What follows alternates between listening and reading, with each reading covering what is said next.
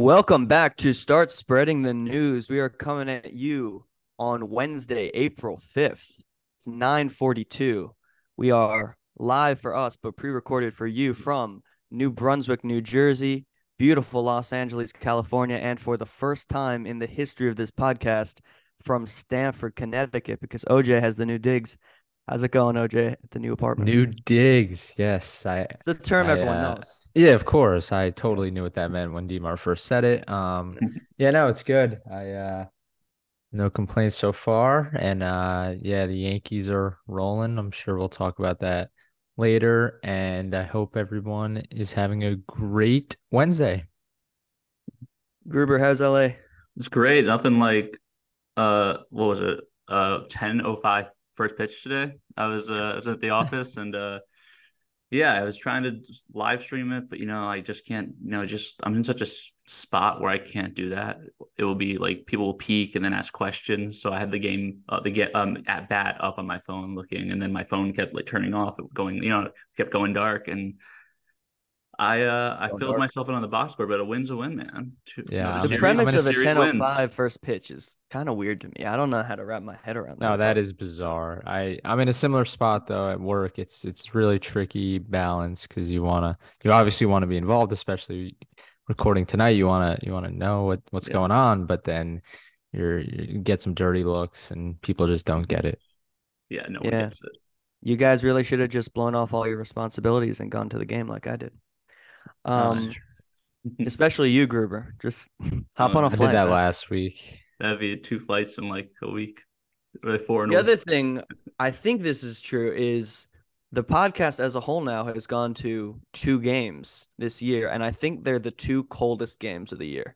The two games that are like sub like 55 or so. Definitely. we rep um because we're not fair weather fans literally we go there in the bad weather and we Correct. It's fun. Cold baseball.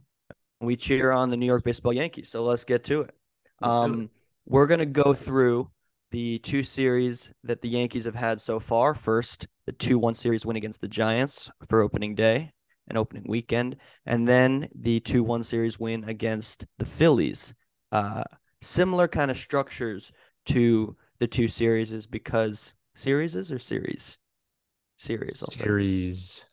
series Sure. Uh, similar structure to the series.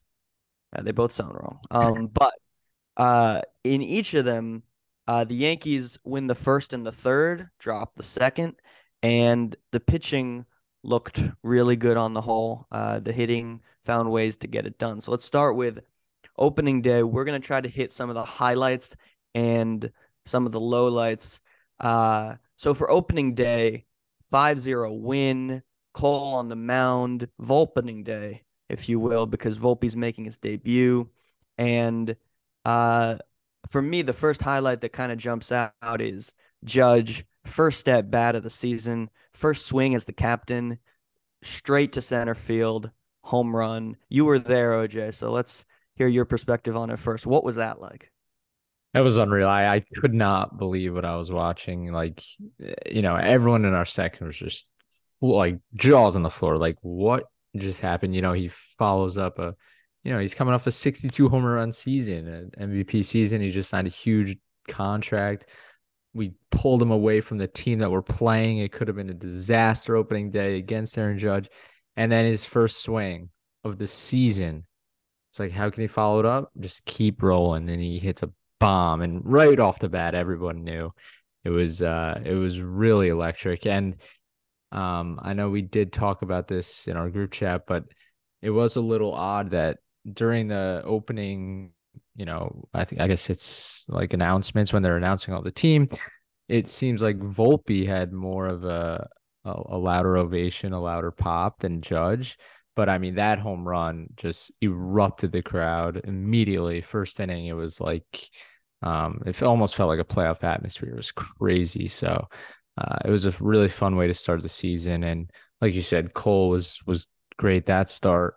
Um, we'll get into the Phillies start as well, but I mean, he is pretty much as advertised. He's our ace right now. He's he's pitching like it. Yeah. He's playing great. I mean, Gerrit Cole, man, he has gotten a lot of hate since coming to the Yankees. all of it unwarranted. I'd say all of it. I mean, the bad start in Boston in the playoff game was completely an injury related issue. I know he has issues at Fenway. A lot of pitchers do. It's a, not even a ballpark, unfortunately. It's the green walls, like the green monsters. It just it's not real. It's, fake. It's like the Savannah bananas. That's more real. But it is what it is, right? Um, Gerrit Cole's an ace. He starts every game, and he brings his A game, and we should expect nothing less than that. And Logan Webb, like on the opposite, had 12 strikeouts or 11 strikeouts. And that's not, I mean, he's not a strikeout pitcher, so it is a little concerning because Logan Webb just got shelled today by the White Sox, but we also shelled him. So I think uh, the bats on opening days normally isn't a great day for uh, hitting. You know, the people are getting adjusted. It looked great. And we carried it through the weekend. We scored runs, and they weren't, this team was not a team that scored runs in droves two years ago. They started doing it last year, then they stopped for two months. So it was an encouraging opening day, and they followed it up by five more encouraging ish offensive games. There's issues there, but they're not totally in a drought. So it's it's nice to see a good start. Yeah, I mean Aaron Judge is just so good at baseball. Um, and I, I love watching him so much. His swing is so aesthetically pleasing. It's just like exactly what you want in a power swing. And there was kind of this thing uh as soon as he hit that home run, really for like the past few months since he was named captain, like how grateful we are to have him as the face of our franchise. And then with this kind of perfect storm of him against the team that was like the number one uh, sort of alternative option for Judge in the offseason, having this awesome home run right off the bat at the start of his captaincy. It was just like, it was a really great, great way to start the season. And speaking of great ways to start the season, Anthony Volpe gets on base and immediately steals a bag. Again, you were there. I'm sure the uh, reaction was probably almost similar to the Judge home run. Like everyone was so charged up about Volpe, makes the roster, and then immediately, first time he gets on base, makes an impact. What was that like? Yeah, it's it's kind of everything that we had hoped for. It's almost the same thing as advertised. It's like um no, it was it was really cool to see, and I feel like uh, right when he got walked, and it was a great at bat. He he took some really tough pitches, and people were like, "Oh, okay." You raised an eyebrow, and then like all the anticipation is watching Anthony Volpe on the bases because he he has like 45 stolen base potential. Like he stole ton in the minors, and now with these bigger bases and all the rule changes, it incentivizes stolen bases. So like the second he's put on first base, all eyes on him. We're all watching his secondary leads, waiting for him to flinch and go. And then the second he did it, uh, yeah, I mean, it wasn't even close. He he beat the throw by a lot, and it was just like, uh, it's something we haven't had in in like a, a Yankee prospect in a while, and that kind of speed, um, is really really encouraging and uh you know he he fits. He doesn't he doesn't look overmatched like what we said in in spring training as well. And uh like he's a you know he's a hometown kid. He's diehard yankee fan idolized jeter. So the whole thing i mean you can't really complain at all. Um his first two series has been great. Well yeah he is for sure everything that uh we that's spring training promised. I know he's hasn't had a hit in a couple games, but who cares? He's playing great. He's learning the position. It's all going well. We're winning games, and you can't complain about Cashman's move here. You really can. I think those opening day cheers, a lot of it was for for him in a way, just growing pair of balls and uh, promoting the man. And I know it's tough because Peraza batted 306 here last season. He started a playoff game. It's tough. It's not nobody. It's no. It's not fair. It's not. But baseball's not fair. Life's not fair. Volpe earned it, and he's uh he's showing why. Yeah, no, I think you're right. And I think that's an interesting way to think about it. Like, there was so much excitement in part because this isn't really the Yankee thing for them to do usually. Like, usually we wait, have Volpe play like a nice long stint in AAA. Then he plays maybe at the end of the year, but probably next year. Here, they just said, you know what? He won the job. This was a competition. He gets it. And now he's making an impact. And of course, he's going to have to learn on the job. He's going to have to adjust to uh, the pitchers he faces in the majors. But, uh, I think you said uh, at the beginning, OJ, the thing about some of his takes being really impressive on that walk, uh, his patience has really impressed me. Um, and showing that kind of patience in your first at bat in the major leagues is really impressive and cool. Yeah, I can only imagine all the things going through his mind. Like, you know, you're super anxious, you want to get a hit so bad, you're gonna chase pitches. But no, he was like put together a really professional at bat and took some close pitches. It was it was impressive. Mm-hmm. the last at bat that I remember, the last like first at bat that I remember that was close to this level, although I would say Volpe's is even more anticipated actually, but I remember Gleyber's first at bat. And I love Gleyber and we're going to talk about him a lot, but he looked he looked nervous, he looked overmatched. It was kind of an ugly strikeout and he found his niche like very shortly after and had a great rookie year, but uh, for Volpe to show that kind of poise in his first at bat was really, really impressive to me. And uh, you know, I mentioned Gleyber and I mentioned that we'll be mentioning him, but Gleyber Torres also home run in this game and he went the other way, which I think is a really encouraging sign. Certainly something that I like to see from Gleyber. So this was the start of a great start um, for Gleyber Torres.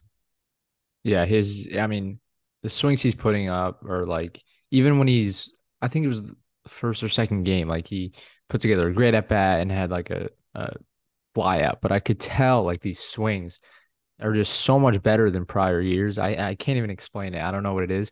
He just looks so much more confident. And it is a, a contract year, so that could be um, a big aspect of it. I know there was somebody in trying to think, someone in the Yankees organization where uh Gleyber like went to the World Baseball Classic. I think Michael Kay was talking about it today on the show.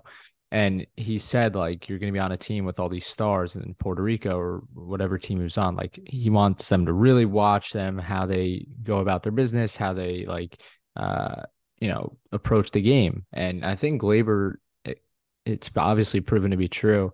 Um, like I said, contract year, he has a lot to prove he's running on the base paths we'll get to and and he's hitting for power he's hitting the other way um if Gleyber can keep this up like this lineup is is scary and uh and I love Gleyber He's, Yeah, I think it was Carlos Mendoza. yes yes that's that was it love Gleyber, man. Gleyber is a guy that people want traded too. I mean, it's another person, another player that can't really do anything right after 2020 was like, I mean, I, I get in trouble for saying this a lot to certain people, but 2020 wasn't real. You know, that wasn't a real season. Even though we, we won a series, I don't think it was a real season. He didn't do well. He did, he was hurt a little bit. And then he was so disappointing in 2021. It's fine last year. People go down, people go through ups and downs. When he's low, he's very low, but so is so is, so is Giancarlo Stanton. He gets, you know, we we just have a team that attracts a lot of hate. I think that's really always been the case. If you just look back over the years, it's it's really always been the case. Even A Rod despised. He won a World Series, despised. I guess Jeter wasn't hated. Judge, he's really only hated during the playoffs, but um, hopefully that changes this year. And I hope we resign Gleyber. I hope he's our second baseman slash DH for a long time. De- definitely not shortstop. Yeah. I mean, I would love I would love for Gleyber to be a part of the plan uh for a lot of years to come. I said a couple episodes ago that I didn't see that happening, and I still wouldn't say that I do. Um, but I don't think it's crazy if he has a great year that they re-sign him. I think they certainly want to want to re-sign him. I think that if we get Gleyber from 2018-19 more than we get Gleyber from 20 2021, then I think it's it's very likely that we re-sign Gleyber. Um, and I do think, especially with um, the sort of structure that we have in the infield and the Yankees' approach to rest, that they want to have five starting infielders, and they see Volpe and they see LeMahieu as, and also Rizzo for the next two years, but Volpe for like six probably, LeMahieu for four as things they're slotting in. Josh Donaldson will be gone probably. Maybe we'll have Oswald Peraza next year, but there's a place there for Gleyber if he's the Gleyber that uh, we know he can be from some of his previous years. So hopefully that does happen. And then the last thing I wanted to mention about this game is I really liked them scoring in different ways. So we have the Gleyber and Judge home runs early, and then later we have sort of scoring with like the timely hits. We had the LeMahieu single, we had the Judge bloop single, and you know the home runs are great, but I also like seeing that this team can score in other ways. Yeah, I agree because we see it every year in the playoffs. Eh, If you're too reliant on the home run, the pitching's better in the playoffs. There's more tense moments. It's it's like a lot of uh a lot of pitching changes and like matchup base, and it's harder to hit home runs for whatever. If the ball is colder, it doesn't travel as far. So when you're really relying on home runs to score, it can come back and bite you. And I think uh, we saw it like in that Guardian series um, where they took us whatever five games.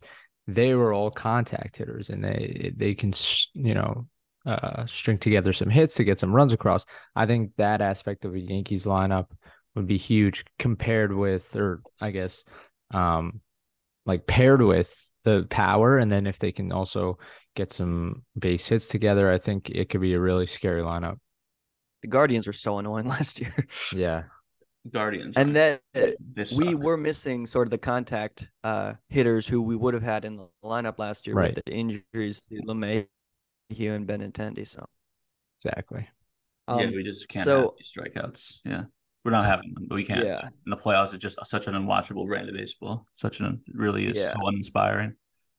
You know, it's kind of splitting hairs to say anything negative about a 5-0 opening day win, but if you were to, it'd probably be a lot of strikeouts. Um, Webb had 12, right? And then yep. 16 in total from the team. Uh, and that was without the uh, uh, the bottom of the ninth frame because they're winning, obviously. So that's a lot of strikeouts, but um, you know, 5-0 really can't complain. The one thing I did think was a little weird was some of the stuff that Boone did with the bullpen. I'm not complaining about it. I just thought it was interesting. It's it's fun to see how their uh, approach works, and uh, he he went with Wandy for the seventh when Cole came out, and then he took Wandy out. Even though I thought Wandy was under control at 14 pitches, brought in Loaisiga, who got the out in two pitches, then took Loaisiga out and had Ron pitch the last two innings. And I know they were working with a short bullpen, but they did have uh, some other options. And Ron got all the way up to 39 pitches, which pretty much took him out for the next day, I think. So um, just some interesting stuff there. Uh, nothing like worth really complaining about, but just some stuff mm-hmm. worth observing and maybe some like uh, some abnormal stuff, probably because at the time they were one uh, man short in the bullpen because just after this game, it was announced that they traded for Colten Brewer. Um, do you guys have any thoughts on Colton Brewer? And it's Colt 10, not Colton, uh, which is a way more common name. It's Colt 10, which I think Colton. the Colton Brewer Colton. might be the only the only Colt 10 in the world. Uh, certainly the only one I know. But what yeah, are your thoughts a- on Colt 10 Brewer? He barely pitched. It's, it's way too early to tell. He's like every well, not on the Yankees, just in terms of the move. Oh, it was so odd. I mean, he he sucks, but um, I hope he does well. I hope he's. I hope it's like this whole thing with Clay Holmes. You know what I mean? But then you then they do Joely. You, you Cashman is you. It's one foot. It's one thing here, one thing there. But if you if that's your rate, if it's fifty percent, if you go if you get one who's Clay Holmes and one who's Joely Rodriguez, you're doing something right. So let's hope he's the uh he's the Clay Holmes in side. Yeah, I'm I'm not gonna act like I I know I knew who Colten Brewer was prior to uh whatever it was Friday, but no, I'll keep my fingers crossed tonight. With these kind of acquisitions, like I do trust in Cashman. I think he he has a track record of of these things panning out. So we'll see. I mean, I hope it, it's more of the Clay Holmes route. Um, but we will see with Colten Brewer. Yeah. Yeah, I mean Gruber kind of said he sucks, and if you go to his baseball reference page, uh, he does kind of suck. Um, and I actually did remember who Colten Brewer was from his days with the Red Sox because we hit him around once. I forget what year it was. It might have been 2020, but Colten Brewer got beat up by the Yankees, uh, maybe a couple times even. Um, and I'm looking at his his splits here. Yankees had a 306 average against Colten Brewer. Uh, Colten Brewer's ERA against the Yankees was uh, 623. So I did, in the back of my mind, have some fond memories of facing Colten Brewer. Um, hopefully, the thing that I also agree with that Gruber said though is like there are no random relievers. It's like all of these like sort of out of nowhere veterans are not just like random stopgaps. It's like they see something. The the Cashman and the Matt Blake uh, sort of brain trust sees something that they like and sometimes they unlock something amazing and sometimes it's kind of fruitless but hopefully they find what they're looking for in Colten Brewer. Um, and that brings us to game two now with Colten Brewer on the roster. Uh, we had a a not quite as great game, seven five loss to the Giants. There were still some things to like, some things not to like. Because it was a loss, how about we start with some of the lowlights? Um, I think the story here, in terms of the negative, the two main stories were uh, the bullpen was not as great as uh, we hoped it would be, and it was in some of the other games. And the hitting with runners in scoring position was really tough. So you guys can sort of hit either one or hit both. It happens. Um, go ahead. Yeah, it happens with these with the bullpen. You know, it's early. I think yeah, King wasn't a horrible inning. I mean, it wasn't really that. It was it, the numbers look worse than what it really what it really was. Um, but you like to see the strikeout three and one and uh, two thirds. That's what you want. Albert Abreu looked good. Clay Holmes didn't, but he looked good today. So make of that what you will. Now, like we did this podcast on Monday, it would be one thing with Holmes, but he had a perfect inning with three strikeouts. So it's it's such a there's such a volatile position. You really it's really hard to get too topsy turvy there. But we'll talk. I mean, I have my own opinions on relievers, which I'll talk about later. But aside from that, I think it's this was not such a surprising result. Yeah, I mean it's it's not a cause for concern, but the bullpen was obviously uh, the biggest concern in this game. Um, you know, Clarke Schmidt, similar to how Gruber was explaining Michael King, like if you look at Clarke Schmidt's line, three and a third, three earned runs, it's like, eh, he gave up two home runs, but like he was rolling. I mean, through three innings, he looked really solid. That that new cutter that he he everyone's raving about looks really good. And then he kind of hit a wall. But um, you know, if he can replicate those first three innings, I think uh, we got something with Clarke this year and obviously it's it's super early, so I'm not gonna freak out. But um, you know, when he did run into trouble, it looks pretty bad. He was giving up back to I think back to back home runs or something like that. Yeah.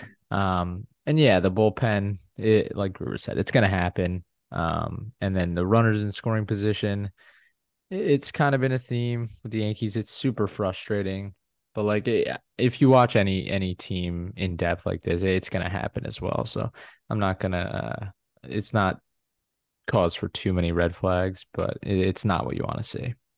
DJ is getting his hits with runners in scoring position, so of course. if, he, if, if that wasn't happening, then I'd be concerned because that means the world's on its side or upside down or whatever. Yeah, I mean, I agree about uh sort of I'm not overreacting to anything from this game. It wasn't what you wanted. Certainly King some bad luck there. Clay really didn't look good and that became especially painful when they rallied a little in the ninth. They came up short, but had Clay pitched a clean inning there, then they're headed to extras. So that's a bummer, especially in retrospect. But at the same time, you know, Wandy still looked good. As you said, Abreu looked really good. And I mean, it's one game, so it's not really worth uh, sort of wringing your hands about. The runners in scoring position thing, uh, it's like a sensitive subject for Yankee fans because uh, that has been a problem sort of over the past few years. And especially in this game, it was um, three main uh, victims, sort of, or three three main hitters who fell victim to it. It was Stanton, who was 0 for 3 with runners in scoring position. Uh, Gleyber and Josh Donaldson were each 0 for 2. And, you know, I think Gleyber has made it clear that we shouldn't be concerned about that with him at, uh, from the next few games. And Stanton also, I think, answered the concerns. Josh Donaldson, obviously, uh, not off to a killer start, but he also had a home run in this game. So does Stanton. So they each had some contributions. Uh, the unfortunate sort of headline or uh, the taste this game left in your mouth was we had this great rally towards the end, a couple hits, a couple walks, um, and it looked like we were creating something against um, against Camilo Doval, I think. Yeah, yeah. Is his first name Camilo? Camilo. Yeah. yeah. So it looked like we were starting to mount a comeback against Doval, and uh, Stanton grounds into the double play. Really unfortunate, but uh, it wasn't really a game that I think we deserved to win. So uh, I'm not sure if that makes it better or worse. Like it was a a chance to steal a game, but Um, Yeah, it was weird. Also, towards the end of the game, it started like downpouring, and it seemed like they were really trying to squeeze this game in, and and that double play was weird. It looked like you know the second baseman was off the base and the first baseman was off the base, and it almost seemed like the the umps just wanted to get out of there and call it a day. Um, but no, overall, it it was it kind of did. I don't know. It, it was it was an odd game, like you said, but uh, not too much cause for concern. yeah, I'm not Yeah, the one- about this. Yeah, the one thing I will say I'm a little worried about, and it's not a huge thing, but you said that thing about Clarke looking great through three and then things falling apart on him. I do think that's kind of been the problem with him every time he starts and tries to go a few times through the order. He can do it the first time, he looks sharp, and then he doesn't quite have it the second time, or they're sort of they're sort of picking up on him in a different way. And I think that does kind of indicate, and I know it's only one game, and we're going to need him to start more for us because of the injury situation, but uh, that does indicate that maybe his future isn't as a starter. Maybe it's as an arm out of the pen. The Um, Orioles are going to be yeah. a really tough matchup for him. The Orioles are a very good baseball team. They hit the ball. They can't pitch, but they can hit this. They have a, they have an amazing lineup. Their lineup could win a World Series. They do not have the pitching at all. That is where Yeah. Grayson Rodriguez looked great today. His major league debut for people who care. And John Means is coming back soon. But in their bullpen, Felix Bautista is a freaking stud. This team, something in the future, the Yankees will be. I don't know. We'll we'll have to worry about this team in a year. But Clarke Schmidt's to have his hands full. He is going to have his hands full. That said, he got five strikeouts and three and a third against a crappy Giants team. Who knows what he could do? The cutter, who knows? Maybe the cutter's electric and he goes nine innings, no hits, no runs, no walks, and he has a perfect game. And next thing you know, we're hailing him. You never. Life's weird. You never know. Um, in terms of positives, you know, I think this was another game where LeMahieu seemed to really have his uh his wits about him at the plate. He was hitting the ball hard.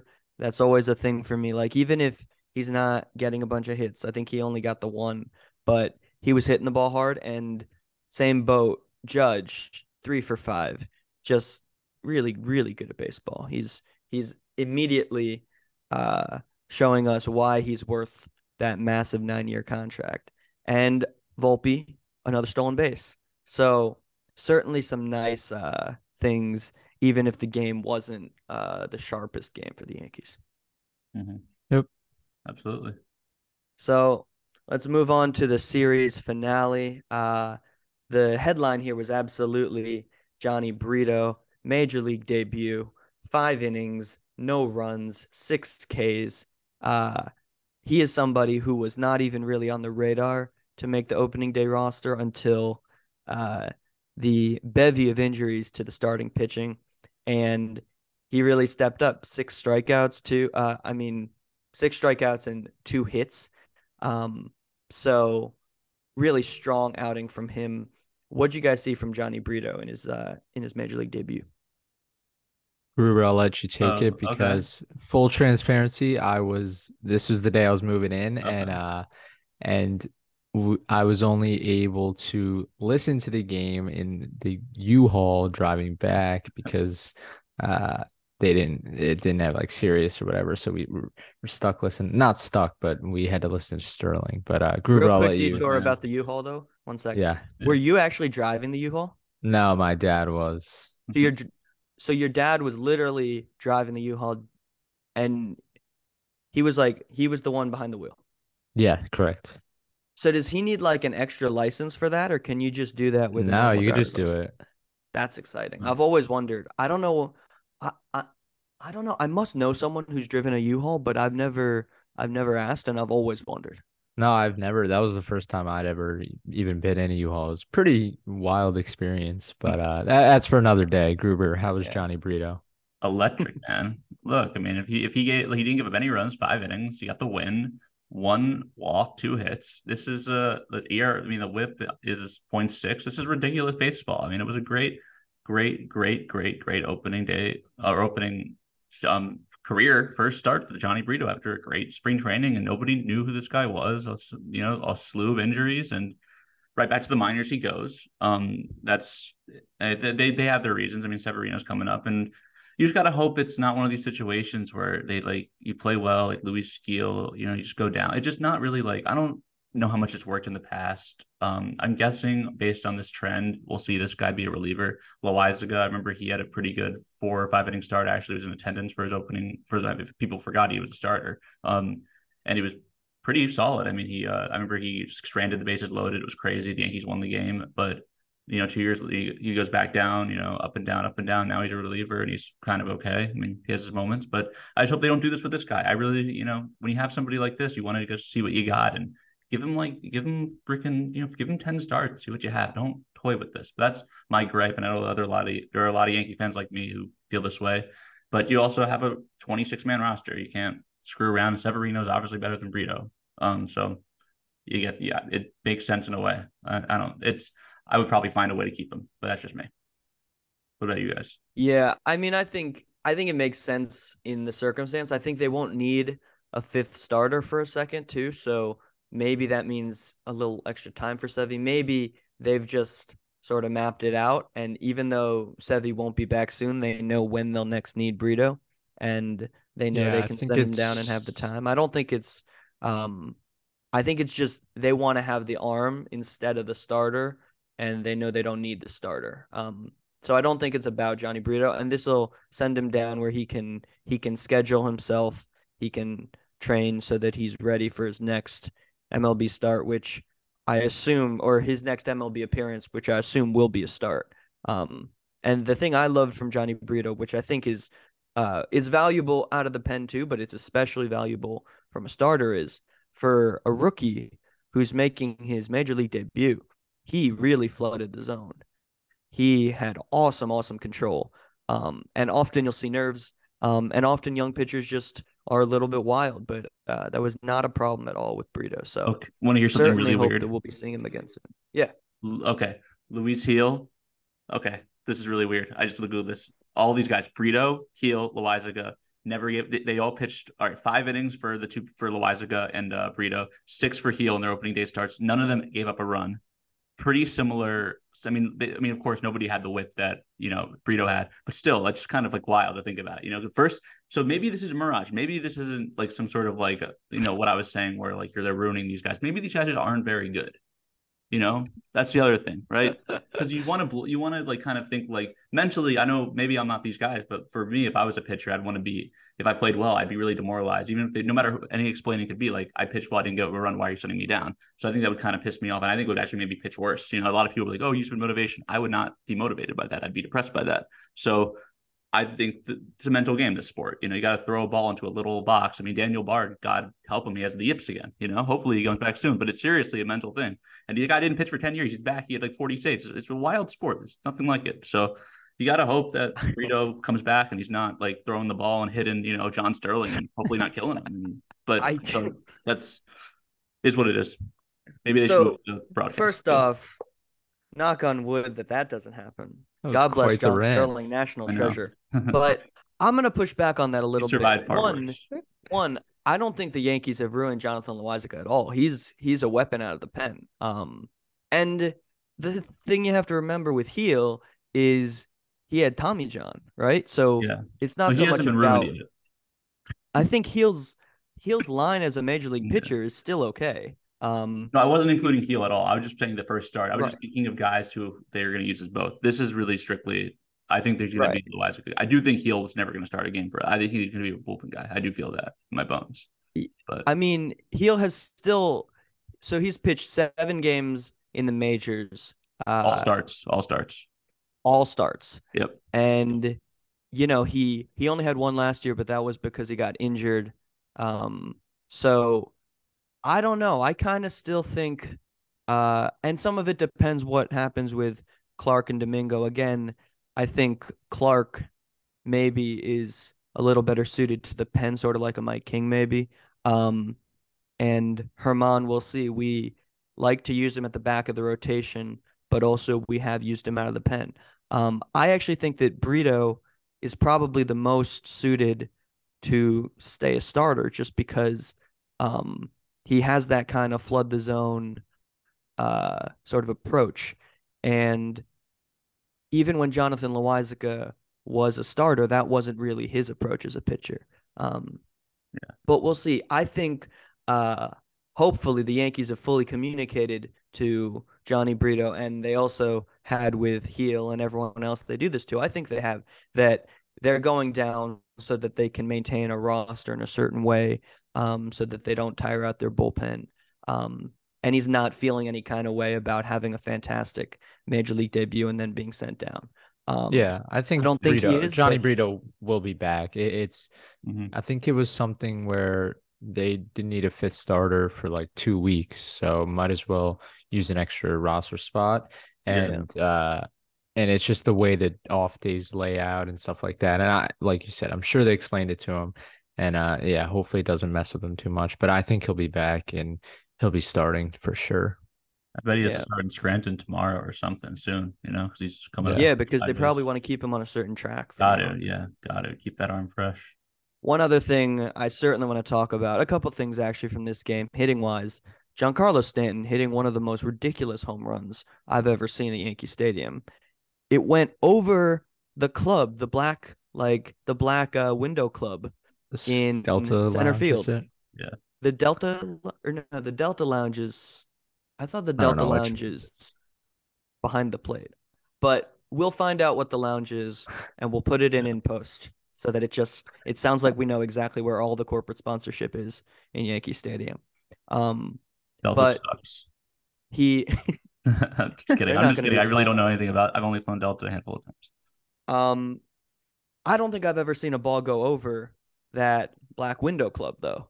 Um, and it was a little bit ridiculous watching it because the camera like sort of thought it wasn't possible. I think so. You only see it in like the top like quarter of the camera, like the ball is falling, and it's not like in the middle of the frame the way home runs usually are. It was absolutely ridiculous. I think 485, third longest home run in the history of the new Yankee Stadium. The other two were both Judge home runs that went to like the mural of all the retired numbers.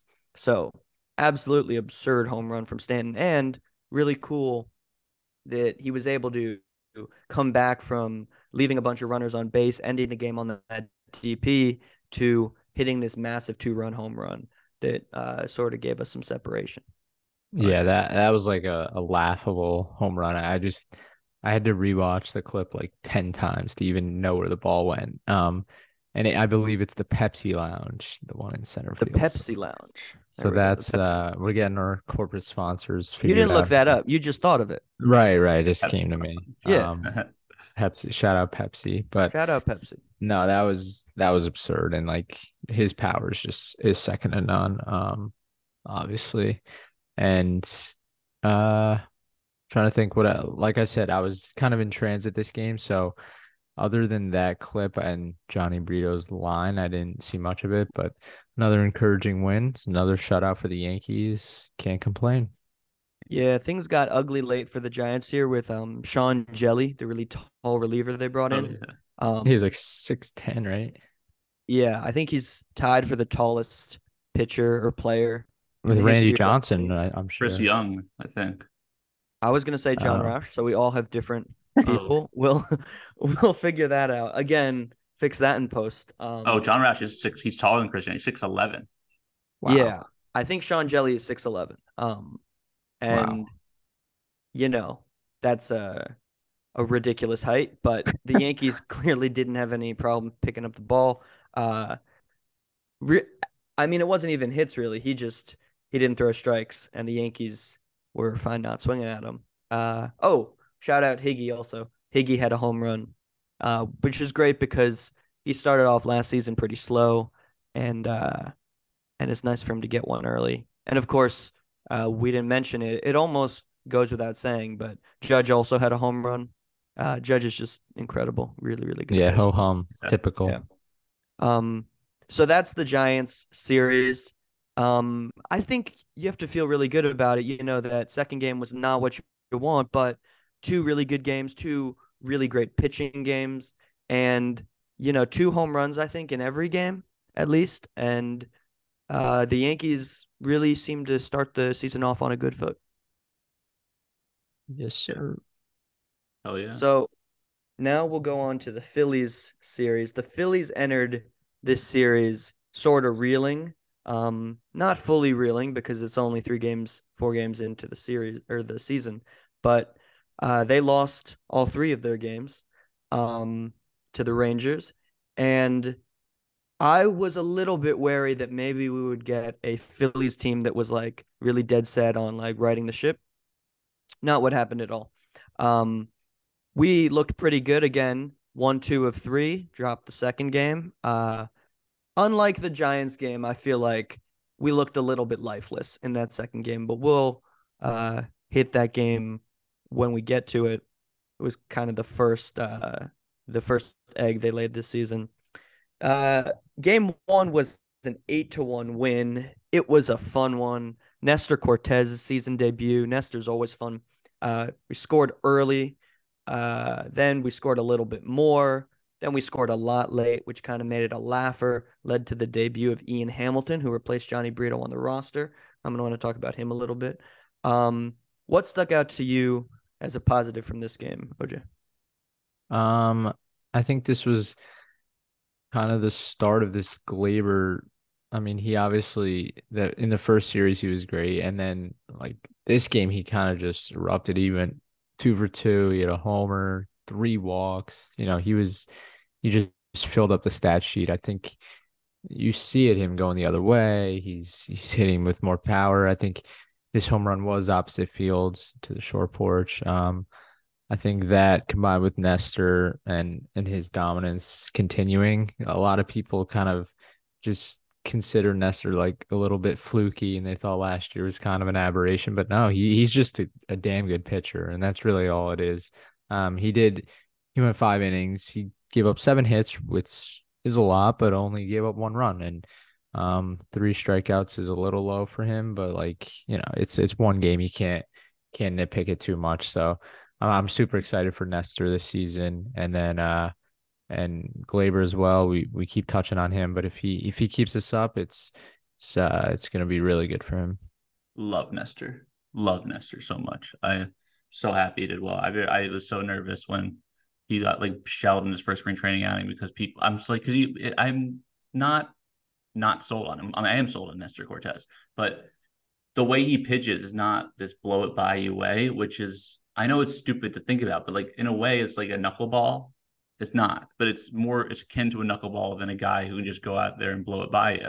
Because if you don't constantly, if you don't hit your spot with Nestor, you know, he, it's 92 down the middle is, you know, it's not blow by you speeds. It's really like it, it, makes you nervous in a way, but he had, he had success in the playoffs. He had success in 2021 and 2022 and his first start, and everything is going well. We love Nestor. Nestor you know he loves Yankee fans, so they really you really can't ask for a better person or player on your uh, on your major league baseball team, in my opinion. Yeah, Nestor's the man, and the thing to remember with Nestor is it is a 92 mile per hour fastball, but because of the spin rate, it plays up, and the way he messes with his windup sometimes, he has like way more than meets the eye. So it's the spin rate and the funky, the like holding on the leg. The Yankees had that awesome social media video about uh, the various players impersonating his like hesitating windup when he does it. Um, and then sometimes he'll short arm it, sometimes he'll quick pitch it. Uh, I think Nestor is someone who will be able to have fun with the pitch clock. Uh, so Nestor doesn't have like the power pitcher Cole Rodon speed um, or style, but he does have his own kind of style that makes him a really effective MLB pitcher. And I do think it's okay to have those kinds of expectations for Nestor now. He's been essentially at this level for a season and a half, and uh, he seems he seems to be legit. And the thing about Nestor that's really awesome, apart from the personality, is he has these like just like Nestor moments, and you know the diving for first uh, last year. Uh, we were I think all at the playoff game, but not with each other at game two where he made that incredible play to get the out at first. Um, and then he had another one in this game where uh, he was in a bit of a jam actually, and uh, I forget who it was hit a double to um or a, a single, but the runner advanced. Uh, and Franchy Cordero in right totally airmails it. It goes over the catcher's head. One of the Uh, worst throws I've ever seen. it was so. It was one of those throws where you're like, oh, oh, oh no. right out of the Um, hand. Like, that's knew. what that's what You would have killed tell. John Sterling if any throw would have. That's the one. That's the one. You know. That's true. Yeah, that's what we have in mind when we think of like a, a throw going bad. It's like that Franchy. Oh God, where's that going? Nestor backing up the throw behind home plate, actually sort of off to the angle, exactly where he should be for a throw from right.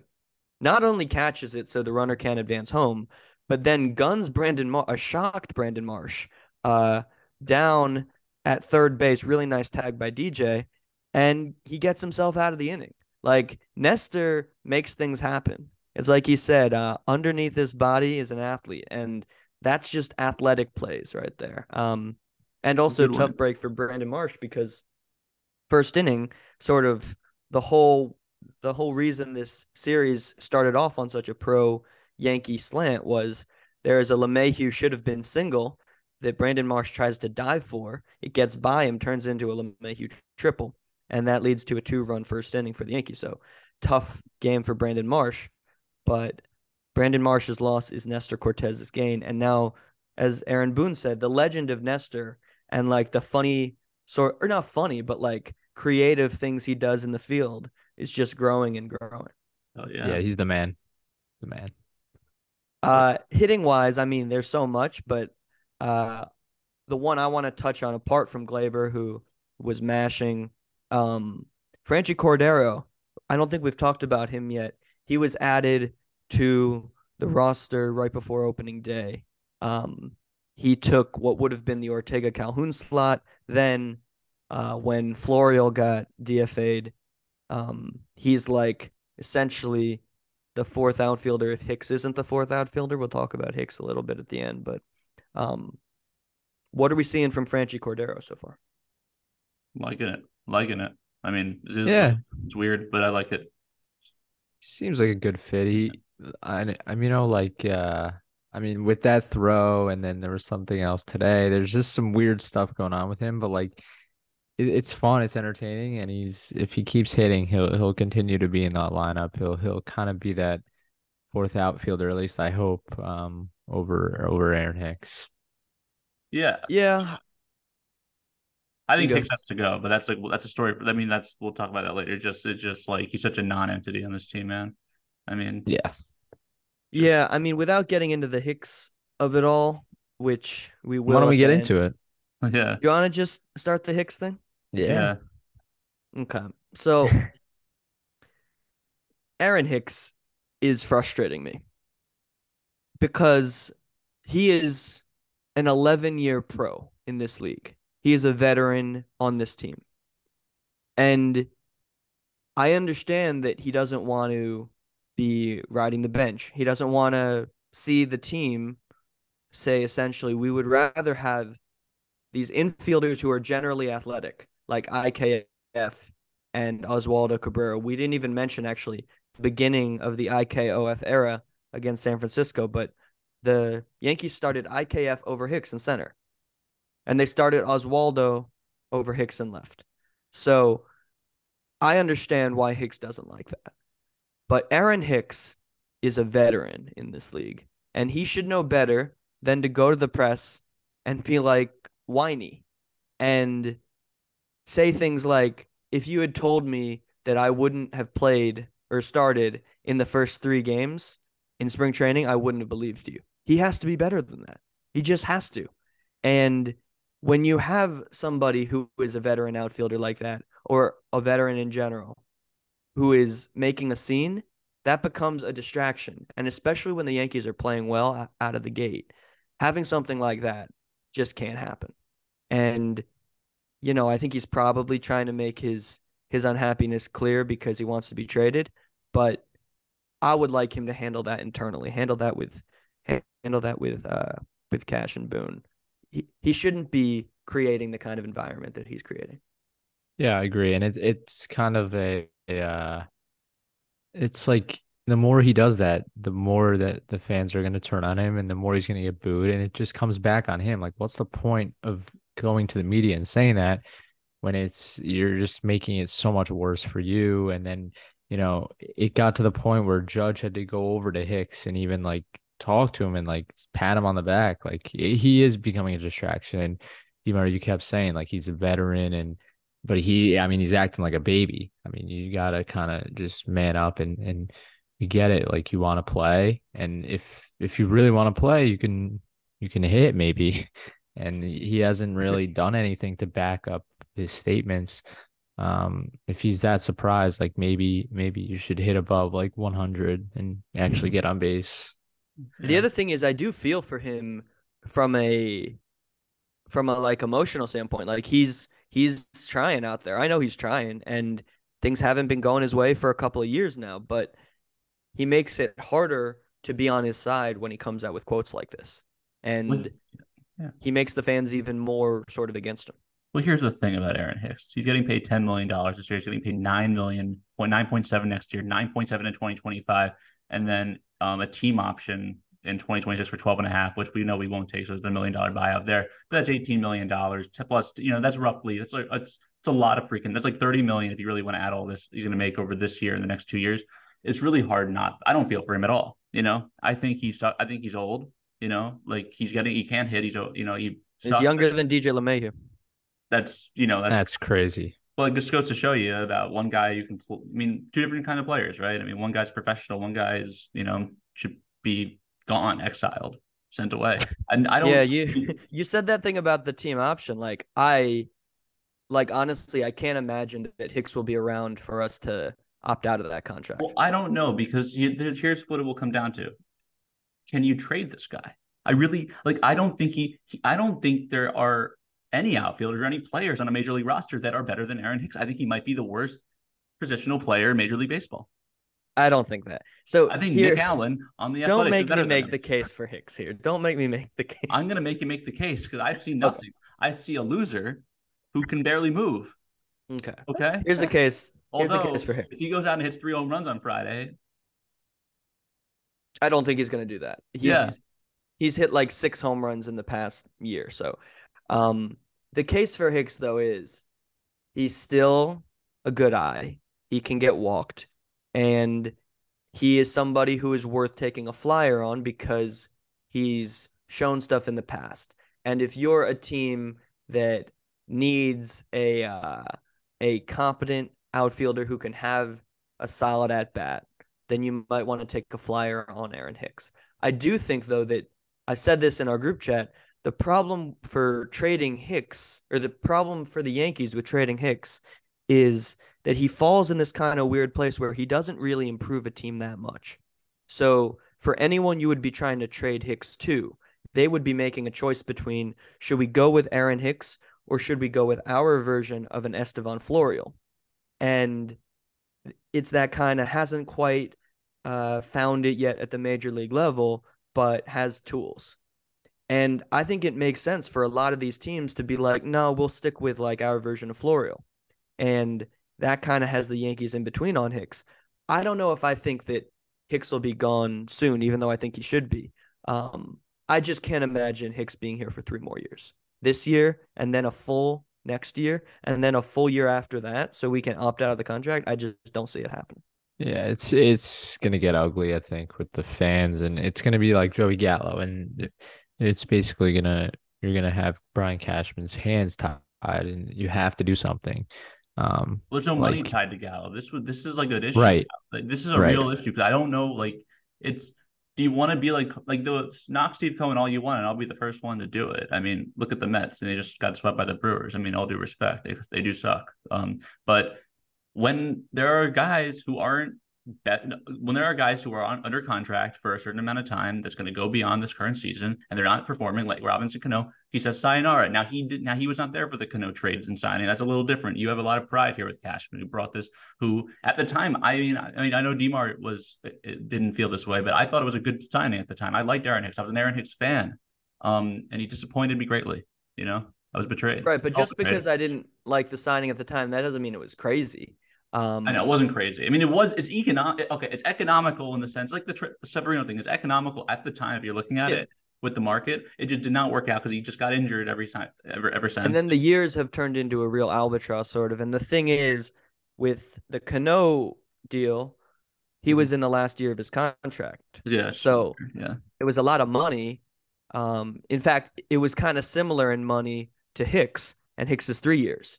Um, so the years are really an issue, I think, and that's why I think I don't know. I really still struggle with the idea of Hicks being on this roster for the rest of the year. I just it seems like the situation is becoming like toxic. Like he he looks like he looks terrible. He looks like he is in pain out there. And these dugout shots of him, they're depressing.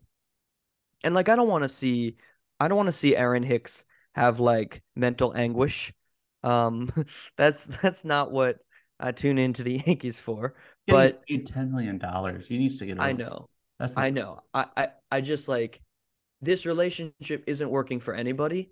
So I don't see what Cashman is doing like at the same time you might not have a a real suitor for Hicks. I just I can't see Cashman saying like no, we have to keep forcing this uh, square peg into the round hole when it's going so poorly for everybody. throw the peg. Yeah. Be done with him.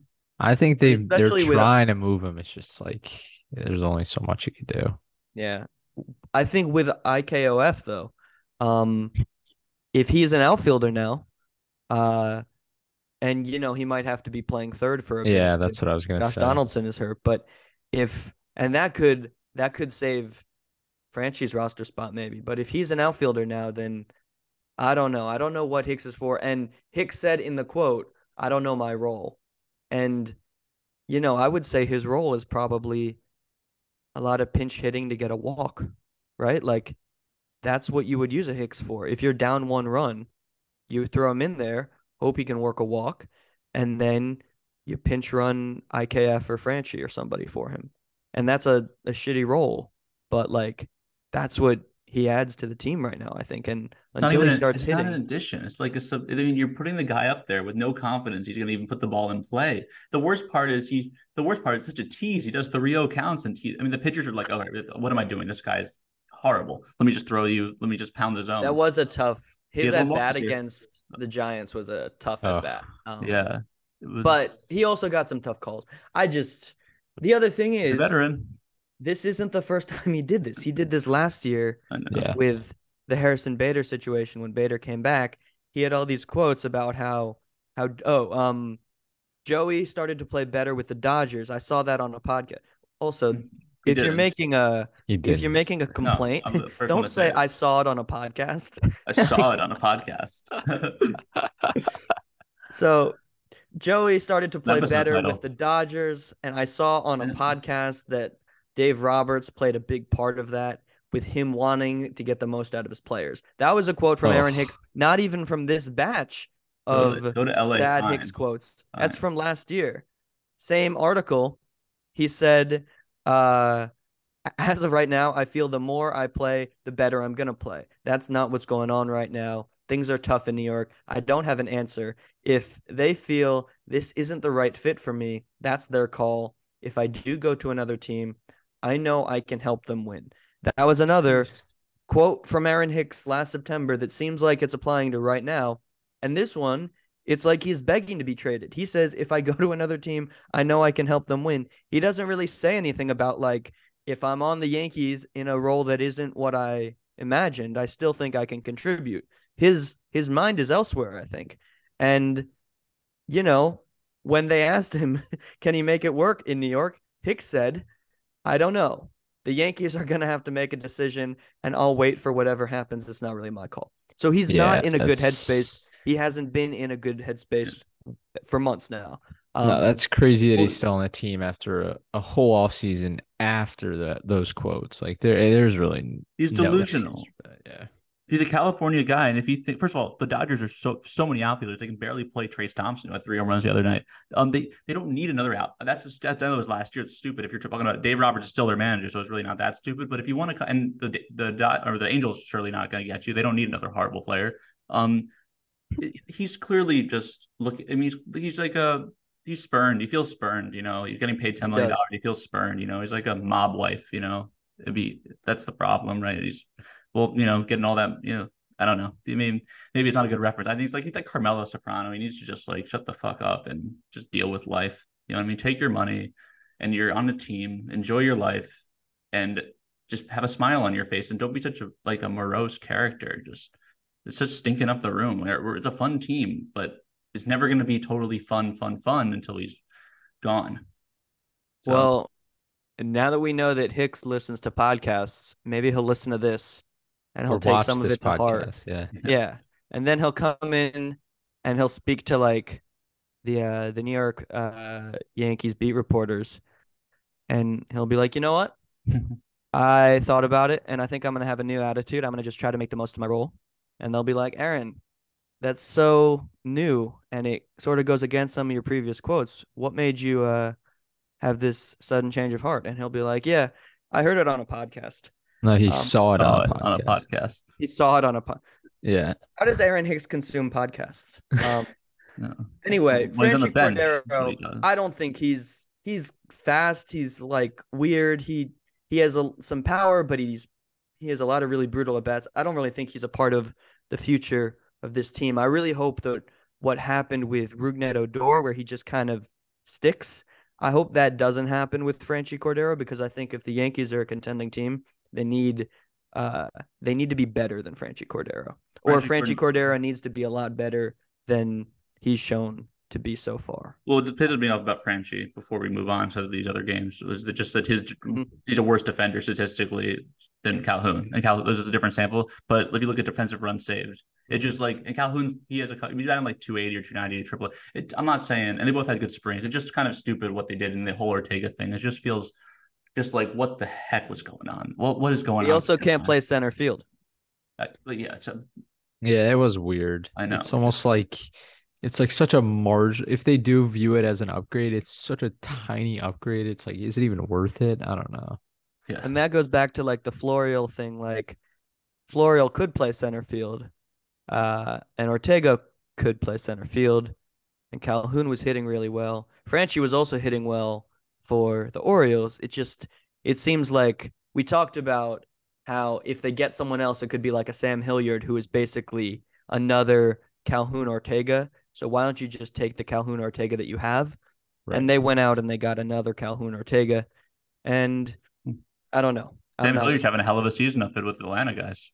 So we're not going to yep. be able to get him. One game, one plate appearance, one walk, one stolen base, and one run. Wow. One so, is the loneliest but he, but he, is on their major league roster, so they clearly did see some value in him. Yeah. Um, so. Uh, one more thing, actually, I want to bring up about this. Uh, Ian Hamilton.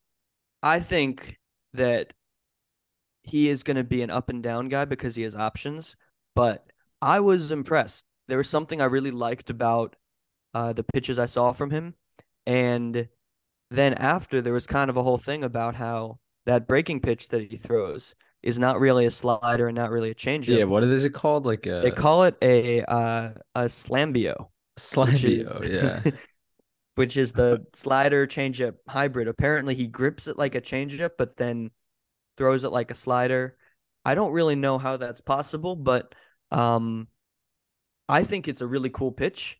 And immediately it kind of jumped out at me. And I kind of hope we see a lot more of Ian Hamilton. I could see him maybe not becoming high leverage, but becoming somebody who is an important bridge guy for if someone is in like trouble with their pitch count early, if we need some like innings to to kind of keep a game close, or which was really what Lucas Luetge was quite good at, is if we're losing by a run or two and we don't want to punt the game away, have someone who can keep us close without using our high leverage guys. And I think that could be a role for Ian Hamilton. Yeah, yeah I think that's a that's a good point. Um, yeah, I don't have too much of a take on Ian Hamilton, but that that pitch is fun and it's it's pretty unique. Um, it it immediately jumped out as like, whoa, what was that? Um, but yeah, hopefully we see more of Ian Hamilton.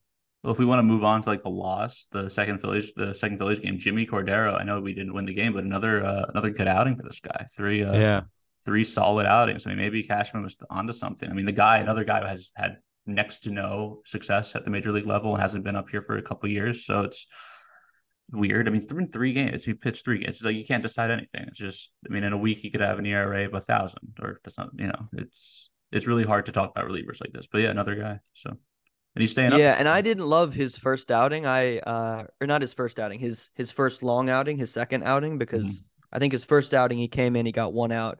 His his outing, um, his second outing against the Giants, I thought he looked really shaky, but he looked a lot better in this uh, second uh, Phillies game, and that is something that's really encouraging because I think when you look at this bullpen, they look uh, sort of not equipped compared to some of our previous sort of super bullpens because at the back of this bullpen we have Ian Hamilton, Jimmy Cordero, Albert Abreu, sort of all of these guys who are just sort of out of nowhere.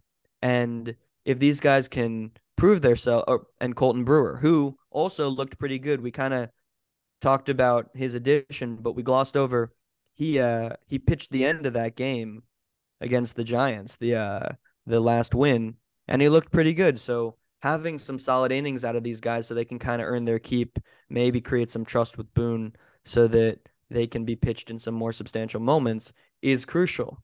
And so far they've all showed something. Oh yeah, yeah, very exciting. A lot of Corderos now. I think there's no more. Yeah, I I, was gonna I, I did look it up. There are no more major league level. I'm sure there's some minor leaguers. I, but I mean, it's uh, it's fun. You know, a lot of uh. Too bad. We're Uh, hoarding all the MLB Corderos. I know, I know. It's sad. I mean, it's uh, not enough for everybody else, but it is what it is, right? We like our Corderos. Oh, there's a Starling Cordero. Um, his name. He is a 24 year old, about to turn 25. Not really though. Six seven, 220 pitcher on the uh minor league team for. Oh, he's never mind. He's in Japan. Oh, well, Okay. um, the Yokohama Bay Stars. Um, so that's cool. Trey Ambergay's on that team. Okay, what a connection. Okay, so all right. Anyway, rabbit hole aside, that was a. I like Jimmy Cordero. That's my guy. So yeah, and uh, you know, he he was he was throwing some good pitches, and uh, maybe he'll have a maybe he'll have a spot on this team uh, going forward. Yeah. Um. Apart from that, this was an ugly game in general for the Yankees. I think. Um. This was this was a rough one. They looked. It was like the first game, and this is going to happen a handful of times in a 162 game season, but they looked kind of dead. And it's not worth overreacting to because they looked good in the other five. If you can play five good games, one bad game, you're probably going to win a World Series. But there wasn't a lot of good uh, in this game. It was nice to see LeMahieu hit a home run at the end. Um, and, you know, the start from Domingo wasn't really that bad. Uh, it's just the Yankees didn't hit. yeah, Yep. I mean, four hits, you're not you're not going to win too many games with that. It's really as simple as that. Um, you know, it was the usual suspects getting hits. It was DJ, it was Gleyber, um, and Volpe had a, uh, had a hit as well. But like I said, four hits versus the Phillies ten. You're you're you're going to lose every time. This was like an August 25th game last year. This is just not, you know, this is not what you wanted. This is very, you know, bad Yankees classic vibes where you just get this, you know, the four runs you should be able to, you know, you shouldn't be demoralized by four runs, right? It's just, but and Germán, like Germán wasn't on his, like you said, wasn't on his A game, but it's just, uh, it's tough. I think the another issue, a little thing of concern. I mean, I mean, I like Michael King a lot, but the four hits in an inning and a third, he didn't give up any runs and one strikeout. It's just, it's I, I like whether I don't know if I like where they're using King. That's what I'll say. It's seemed like they might even make him closer, and now he's just this guy who comes in when it's like four. I know like that's what he was, but then he started not being that guy towards the end of his season, which ended early. So I like it's kind of a weird. I don't know. I don't know if they really. I don't know if that's the right role for him. That's all. I mean, I think Clarke Schmidt when he gets healthy should be that role, or gets um, or when Severino gets healthy should revert back to that role. I think King should be later innings. I, I Loáisiga, King, Marinaccio, Wandy, some combination of them. But that's just my take on that. Yeah, King had a tough one, and this was not sort of the bad luck one that he had in his Mhm. first outing. He just he didn't really have it. Um, I don't know if I agree totally. I don't think it was really in the cards for him to be closer at least this year, even though I think he might be their most valuable reliever. I think they always kind of wanted him in that sort of you can use him anywhere role, yeah. and I think if he can do that, that's really huge. Um, I don't know if he can do that right now when he's just coming off injury. So maybe we should try to find some softer landing spots for him so that he can find his footing again and then try to move him into that role. Yeah. Fair. Fair. Al- Alberto, um, Albert Abreu, though. Great, great, great, great. Another came came back to us last season. Amazing. Another great performance that game. So positives. Yeah, once again, these kind of these back of the bullpen guys have been have been okay. And again, they're not in important spots, but they've been pretty good so far. Yeah, for sure. And then hitting wise, there really wasn't anything to speak of. But I mentioned the LeMahieu home run at the end that got us on the board. Also, Gleyber Torres, another hit. And yeah. I think the Gleyber conversation will really take off now as we talk about the last game of the series. Yankees win four to two. Um, this was sort of the big matchup between Cole and Nola, uh, the two aces. And Cole had his ace stuff. Nola, pretty good game as well. Cole went six and a third, one earned run, eight Ks. Nola went six, three earned runs, five Ks. Um, I think this is sort of, I mean, there's two headlines really. One is Cole is nails again, and seeing that from Gerrit Cole as a Yankee fan is is exactly what you want. And we kind of talked about it at the top where Cole has gotten a lot of unnecessary flack from Yankee fans and from non-Yankee fans who just kind of like to hate. Um, and I love seeing him kind of stick it to the haters right now because he is he is locked in. And it was fun. There was a clip, and I didn't even really catch this uh, when I was at the stadium, but he uh, he got into a slight jam. He he walked a couple guys. I think it was the end of the uh, fifth or sixth, and he got, I think it was it was Pache maybe, um, to, and by the way, I didn't even know the Cristian Pache was on the Phillies, but he got Pache to pop up to the catcher, and he's like shouting from the mound like Trevi, it's staying in, Trevi, it's staying in, and it's like it's such a Cole thing. I love.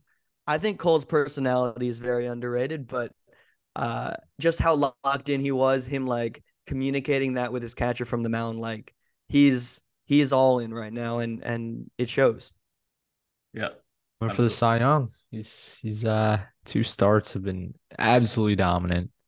Uh he's he's like throwing up 98, 97. He just he's so fun to watch when he, he has this kind of stuff. And uh and I think that combined with you know they they did hit well today nine hits um spread it around Labor, of course leading the charge three for four he was i mean we keep saying it but like he is just he's locked in as well um yeah i mean Gruber, what do you think of? Uh, I like the Holmes thing, man. That was what I was saying earlier. Yeah, very yeah. encouraging. I didn't, I didn't see. Uh, look, I mean, we talked about this at the beginning. I didn't see any of the game. I didn't even see the highlight. I didn't even see where the Trevino home run went. You know what I mean? Um, so left I, field, left yeah. field, I assumed. Um, but it's exciting. I mean, also, I mean, Trevino hitting great. Um, right where yeah. he left off. Well, actually, he didn't leave off too great. So right where he left off midseason, you know, that's exciting. Yeah, like him last spring. Like him last, and all we're asking for this guy is like 250. He doesn't. His OPS is never going to be that high. 250, like 670 to like 700 OPS. It's fine. That's all. We're he's, he's, we have defense catching. Catching is where we're all good there. And the, the if Clay Holmes can do that, we have our closer again. It's just these are small steps. It's, we're incrementally building this thing back up to what we were last year. We're gonna have to take on this behemoth of the Astros again, and they're going through some early season struggles, but they are very, very good. And that's where at that at the end of our uh, journey, you know, like all all movies, that's our that's the matchup. That's going to be. I don't see it any other way. I mean, the Twins are the best team in the AL Central. We own. We have their number, and you'll have some crappy wild card teams like the Mariners maybe escaping. The Angels are classically off to a good start. They'll collapse by the end of the sentence, and um, so it's it's really just like the path is the path is there, and it's all leading up to that. But it's been a great great first six games. Yeah, uh, Hicks. Uh, uh, not Hicks. I've got Hicks on the brain right now. Need some medicine. um, um, yeah, no. Uh, Gleyber was really awesome. He got the um, the first two RBIs in this game, and Trevi quietly off to a 308 start, which is not where I think we should expect him, but if he's going to be there, that's awesome. Uh, so just that was where the offense came from. But at the same time, Judge got a hit. He scored on a Gleyber uh, single. LeMahieu, nice double to the left field gap. He scored on a Gleyber single. Um, and Oswaldo had a nice like bloop double where it was like clearly not good contact, but he stormed out of the box immediately and was able to uh, turn what was essentially a flare into a double. And, you know, that's the kind of thing that you love to see. Uh, Franchy Cordero also, as bad as his throw was, and this throw wasn't very good, he gunned someone at second. And yeah. it was a little bit interesting because it wasn't like a perfect throw, but he threw it like to the vicinity. Mm-hmm. And Derek Hall was like so slow and far out that he uh he threw it in front of the bag. Volpe had to kind of like jut out to make the catch and then make sort of an acrobatic tag. But he made the play kind of a nice defensive highlight for Volpe and also sort of a nice play for Franchy that he gets to put on his ledger, um, even if it wasn't a perfect throw. Yeah. So, you know, a lot to like here. And also something I liked from Cole was there's kind of a narrative about Cole that he doesn't always respond well when there's an error or there's a bad call. And like that can lead to him kind of unwinding. Uh, there were a couple moments where there was a bad call where he thought he should have gotten a strike three to Bryson Stott. Uh, he didn't get it, turns into a double, and all of a sudden he is a man on second and he gets out of it. So that's great. Similar thing, he has two outs. He has this like sort of weird chopper that's hit to IKF at third. Really unfortunate that it's IKF with a history of errors. But this was a really hard play. He's charging in. He fields it. He makes the throw, but it's not really. Uh, and Trey Turner was actually the runner here. So fast runner. He tries to make the play at first. He can't. Um, and then Cole has a really fast runner on with two outs. And he has to face Schwarber. Instead, he picks off Trey Turner at first. So a lot of really good rolling with the punches from Gerrit today. And um and I'm loving it. I'm really loving what I've seen from Cole. He has a he has a 0.73 ERA right now. How great is that? Yeah, I mean, it feels so good to have like a true ace where, you know, you have the number one guy and whenever you roll him out there, you're confident you can win the game. And it, it does feel good. It it's something that I feel like we haven't had in a while. I mean, Cole's been obviously the number one the past couple years, but this these past couple starts feel different. It feels like he's on a mission, and like I think everyone kind of has is in that headspace. Like we gotta win, and and this is our year. I think uh, they're not fooling around, so it's a good start. Uh, they they won both series. Um, nothing much to complain about. We mm-hmm. we obviously have nitpicked throughout the episode, but uh, overall, I think it's very encouraging. One error this season. That's it. The Rizzo one. That's it. One error. I know, like that's not the great way, greatest way to judge a fielding team, but it's like some you got it. They making it means they're, but they it means they are making the routine plays. That's the best way to judge it. It's not. Yeah. You, know, you could the fancy. And there have been there. some like flashy plays too. Oh, yeah. Judge diving all around the field. I mean, it's also nice. Judge. Yeah just to see Stanton down the field, right field for four games, three games, whatever. I think it's been maybe three or four. And that's something I didn't know if it was going to happen, and it did. I was wrong, and I'm happy I'm wrong. It's one of those. Yeah, things. no, I was really happy with how much Stanton played the outfield. Second game, uh, Trevi had the really nice catch. Yeah, yeah. Trevi had the one at the net. Uh, you know, and then today IKF at third pressed into duty because of the Donaldson injury. He had a mm. really nice play to end the inning where yeah. he made sort of a tough play moving towards the line, and then he stepped on the bag at third. Uh, so, you know, they're making the routine plays and they're making a couple of nice plays. Nestor, of yeah. course, nice play, but well, I mean, there's a lot to like. And the one thing that we've touched on a little, but I want to talk about right before we finish here is stolen bases. It was certainly a highlight of this episode or of this of this game because they were running on JT Realmuto sort of with ease. Um, Gleyber Gleyber tried to steal three bases today, and he got two of them. And Judge also Judge also stole one. Judge stole in the first inning after a single. It got him into scoring position, and that's what led to Gleyber uh, bringing him in on an RBI single. Gleyber steals uh, sec or he tries to steal after his RBI single. He's thrown out, but then he tries to steal a second time. He gets it, and then late in the game, he hits a double and he steals third on Realmuto. Like Crazy. Gleyber, I don't know where this is coming from. We've seen spurts of Gleyber stealing, but I don't know if we've ever seen Gleyber running this aggressively, and uh, it's fun. No, I love it. I feel like it, it's kind of a shift in philosophy for the Yankees overall. You know, it's always been they kind of felt a little stagnant, and it's it's part of the analytical thing where the percentages don't exactly align, and they'd rather just stay put and hope for a home run, and then you'll score no matter what. But I think this shift in philosophy is is beneficial, and it's super fun, obviously, from a viewing perspective. But I hope this this stolen base aggressiveness kind of keeps up and I think it I don't know, it it feels more like old school where you're you're hitting singles, you're stealing second, you're you know hitting runs, stuff like that. I love it, so I hope it continues. Same, same. Yeah, they did try a hit and run in the kind of dead game, and it didn't work because Gleyber tried to run and Donaldson hit a ball to right field and Gleyber got doubled up. But I appreciated the attempt. Yeah. Um, and I'd love to see more of that. Uh, so now, as we're winding down, we're going to do a quick new segment called Airing of Grievances. This is where uh, one of us or several of us, depending on the subject, are going to sort of ring out the Yankees a little bit uh, for a problem or something that we've noticed. And for uh, this first segment of airing of grievances, I'm going to turn the floor over to Jacob Gruber for Oh. some conversation about the Yankees bullpen.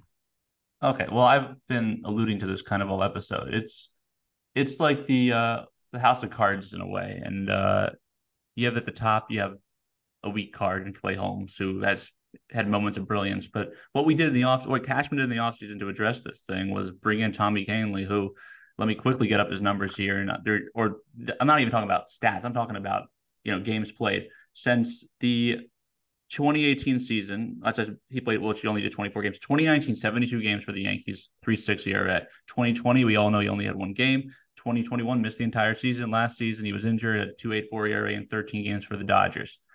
That is not great.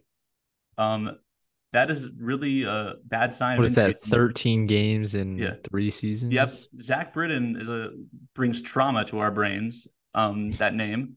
Um, he had similar. In, not, I don't know about the injuries, but injury issues. We were all I'm not sure. Zach Britton should bring trauma. He, Well, he had I mean, well, I was so games. I love Zach Britton. I was so excited when we had him when he was when he was doing going well. He was going. Oh my god, you unhittable. The sinker, the guy was unreal. Um, and of course, you know, we waited all season. I was so excited, and on the back of your mind, you're like, oh, is this guy going to be bad? Is he going to be bad? Is he going to be bad? He really was bad. You know, um, I think he was gone a week later, which sucks because he was on the IL. I mean, it wasn't gone, gone, but that's another name. But Anyway, we brought in Kahnle, a two-year deal. We let Green walk, and Chad Green and Tommy John. Right, he's going to be back for the, he'll be on the Blue Jays. He'll be back at the end of the year, maybe probably next year. Um, it just didn't really make any sense if we're going for sustainability. F. Ross is already on the IL. Tr- Now we have all these injuries, and it's time to bring somebody in who we trust because nobody really we we say all these names, but who do we really trust? Like honestly, who do we really trust? Maybe Wandy Peralta. Yeah, I trust Wandy. Yeah, Peralta. Wandy. Yeah. Is that it? OJ, who who do you trust? Um, That's Wandy. um it's eh, like after today, I I I'm starting to trust Clay, but I feel like the second I looked really good to today, trust, but- he did. He struck out the Who did he side. strike I- out? Who did he like? But who did he get? Like it's like. Here, I'll get I don't you. remember. But the Giants aren't good, and they destroyed him. Like that's what I. Yeah, no, but he really did look good today, and and I saw a lot of people on Twitter praising, saying like, "Oh, the old Clay's back." I hope so, but I feel like the second we start to buy in, it's gonna it's gonna go down. Yeah, Clay lost a lot Michael of Keaton. faith. The like the end of last season, he looked so much like shakier than the Clay that we kind of had signed on to be our closer. So we certainly lost a lot of trust in a lot uh, from a lot of Yankee fans. But he looked awesome, I thought. This Um, is a far cry from the bullpen of even a few years ago when we would have these. Oh my God, Chapman, Betances, Britton, Robertson. Betances wasn't even pitching in the playoffs for us. That's how good we were. Dellin Betances was. well, he that's- also he had a meltdown in those players. He like he, No, no, I'm talking about if you compare the the relative history. This guy, if you look at his stats, he does not have a lot of playoff stuff for the Yankees because it's not because you know he's getting phased out. We didn't really have a lot of playoff great runs with him anyway. But it just if you we really had this stacked team uh, and just sitting out there on the bench waiting to come in and we were just now we're at a paltry level of talent. It sucks. It really just sucks. It- so Gruber, uh, Holmes was against Castellanos, Stott, and Bohm. all right, that's respectable. Okay, I like that. Solid. Okay, I was I was about to say Cristian Pache, and then I was about to panic. 'cause he just- but that's Oh, awesome. Castellanos and Bohm are solid hitters. Um, uh, And yeah. Stott is hitting 435 and was two for four No. in this game. oh, it's great. No, no, no. That's He's off to a good start. let we'll see what the future holds. But even then, I think we all agree that Brian Cashman needs to pick up the phone and get two to three arms onto this team. One has to be a lefty. One needs to be a really good righty, in my opinion. One needs to be a righty that, you know, Yeah, one needs to be a really good righty. Like I- I'm Definitely easier said than done, but no, I Oh. totally agree. Yeah, but also, yeah, Yeah. every team. So, like, besides, this. I don't know. Uh, the airing of grievances is a new segment, so I don't know if we're supposed to react to the grievances. But my quick reaction would be like, I agree with. We seem to have tried to address the bullpen with some sort of injury-prone solutions. Um, but I don't know if I'm quite as down on the guys we have as you are. Like, I think Clay Holmes could win us over pretty quickly. Uh, and for me, at least, King was one of the guys I was most high on, and he started a bit slow. But I'm not. I'm certainly not writing him off.